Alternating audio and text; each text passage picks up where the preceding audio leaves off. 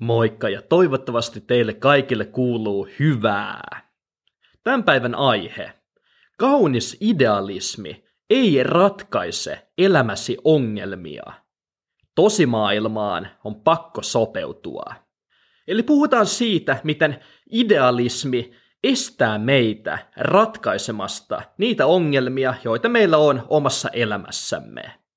Moni ihminen nimittäin kieltäytyy ratkaisemasta oman elämänsä ongelmia, sillä niiden ratkaisu olisi hänen ideaalejaan vastaan. Mitä tämä tarkoittaa? No tämä liittyy siihen, että monet elämässämme olevat ongelmat on meidän yksilöiden kannalta aika epäreiluja. Sellaisia, joita ei olisi, jos me elettäisiin täydellisessä maailmassa. Tässä tulee pari käytännön esimerkkiä. Ihminen ei löydä itselleen kumppania ja parisuhdetta, sillä hänen ulkomuotonsa ei ole viehättävä. Ja tämähän on hemmetin ikävää, koska täydellisessä maailmassa me kelvattaisiin toisillemme ulkonäöstä välittämättä. Toinen esimerkki. Ihminen ei saa muilta arvostusta ja kunnioitusta, sillä hän on luonteeltaan hiljainen ja vetäytyvä introvertti. Hänen sosiaalinen elämänsä tai vaikkapa urallaan etenemisensä kärsii hänen luonteensa vuoksi. Ja täydellisessä maailmassa asiahan ei olisi näin, sillä hiljaiset ja arratkin ihmiset saisivat kunnioitusta ihan samalla tavalla kuin äänekkäät ja ulospäin suuntautuneetkin. Mutta koska me emme elä täydellisessä maailmassa, vaan päinvastoin, koska me elämme syvästi epätäydellisessä maailmassa, nämä on ihan todellisia ongelmia. Ja toki näihin ongelmiin on ratkaisu, mutta se vaatii yksilöltä yleensä hirvittävästi vaivannäköä sekä oman itsensä muuttamista. Eli noissa edellisissä esimerkkeissä vaikkapa ulkonäköään voi joutua parantamaan, esimerkiksi kuntoilun tai pukeutumisen tai vaikkapa ryhtinsä korjaamisen kautta, tai sosiaalista tyyliään voi joutua muuttamaan, esimerkiksi opettelemalla eroon arkuudesta tai opettelemalla käyttäytymään ulospäin suuntautuneemmin. Ja tämähän on meidän yksilöiden kannalta tietenkin tosi epämiellyttävää, koska totta kai me kaikki haluttaisiin kelvata just semmosina kuin me olemme. On aika satuttavaa, että me emme kelpaa.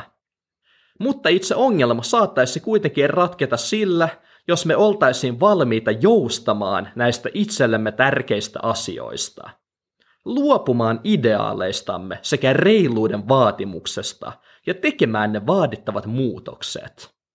Ja yleensä kun tästä puhuu, niin nousee äläkkä.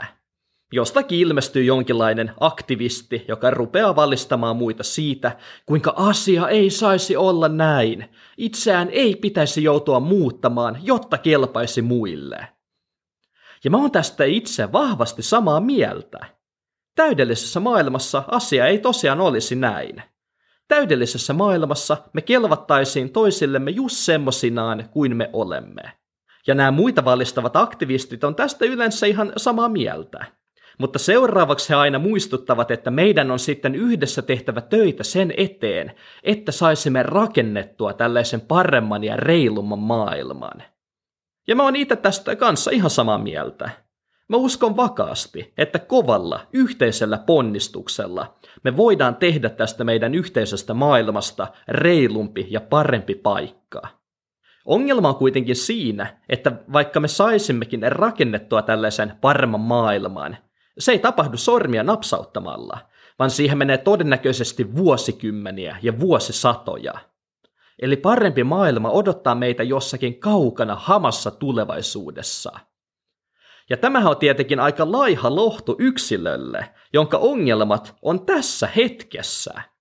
Se ei paljon lohduta, että joskus muutama 100 vuoden kuluttua meitä odottaa reilumpi ja parempi maailma. Meidän ongelmat on tässä ja nyt.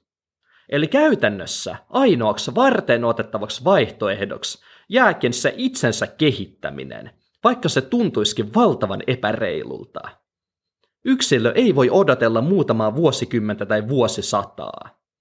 Ja tämän vuoksi mä koen, että tämmöinen kaunis idealismi ei palvele meitä. Idealismi ei ratkaise ongelmia tässä ja nyt. Se ratkaisee ne vasta tulevaisuudessa. Jos me halutaan ratkaista meidän elämän ongelma tässä ja nyt, se voi vaatia sitä, että me ollaan valmiita joustamaan näistä kauniista ideaaleista sekä tunnustamaan tämän epäreilun tosimaailman ja sopeutumaan sen vaatimuksiin, niin epäreilulta kuin tämä kuulostaakin.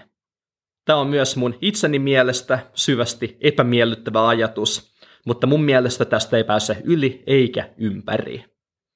Eli me kehoitan pohtimaan omalla kohdallaan.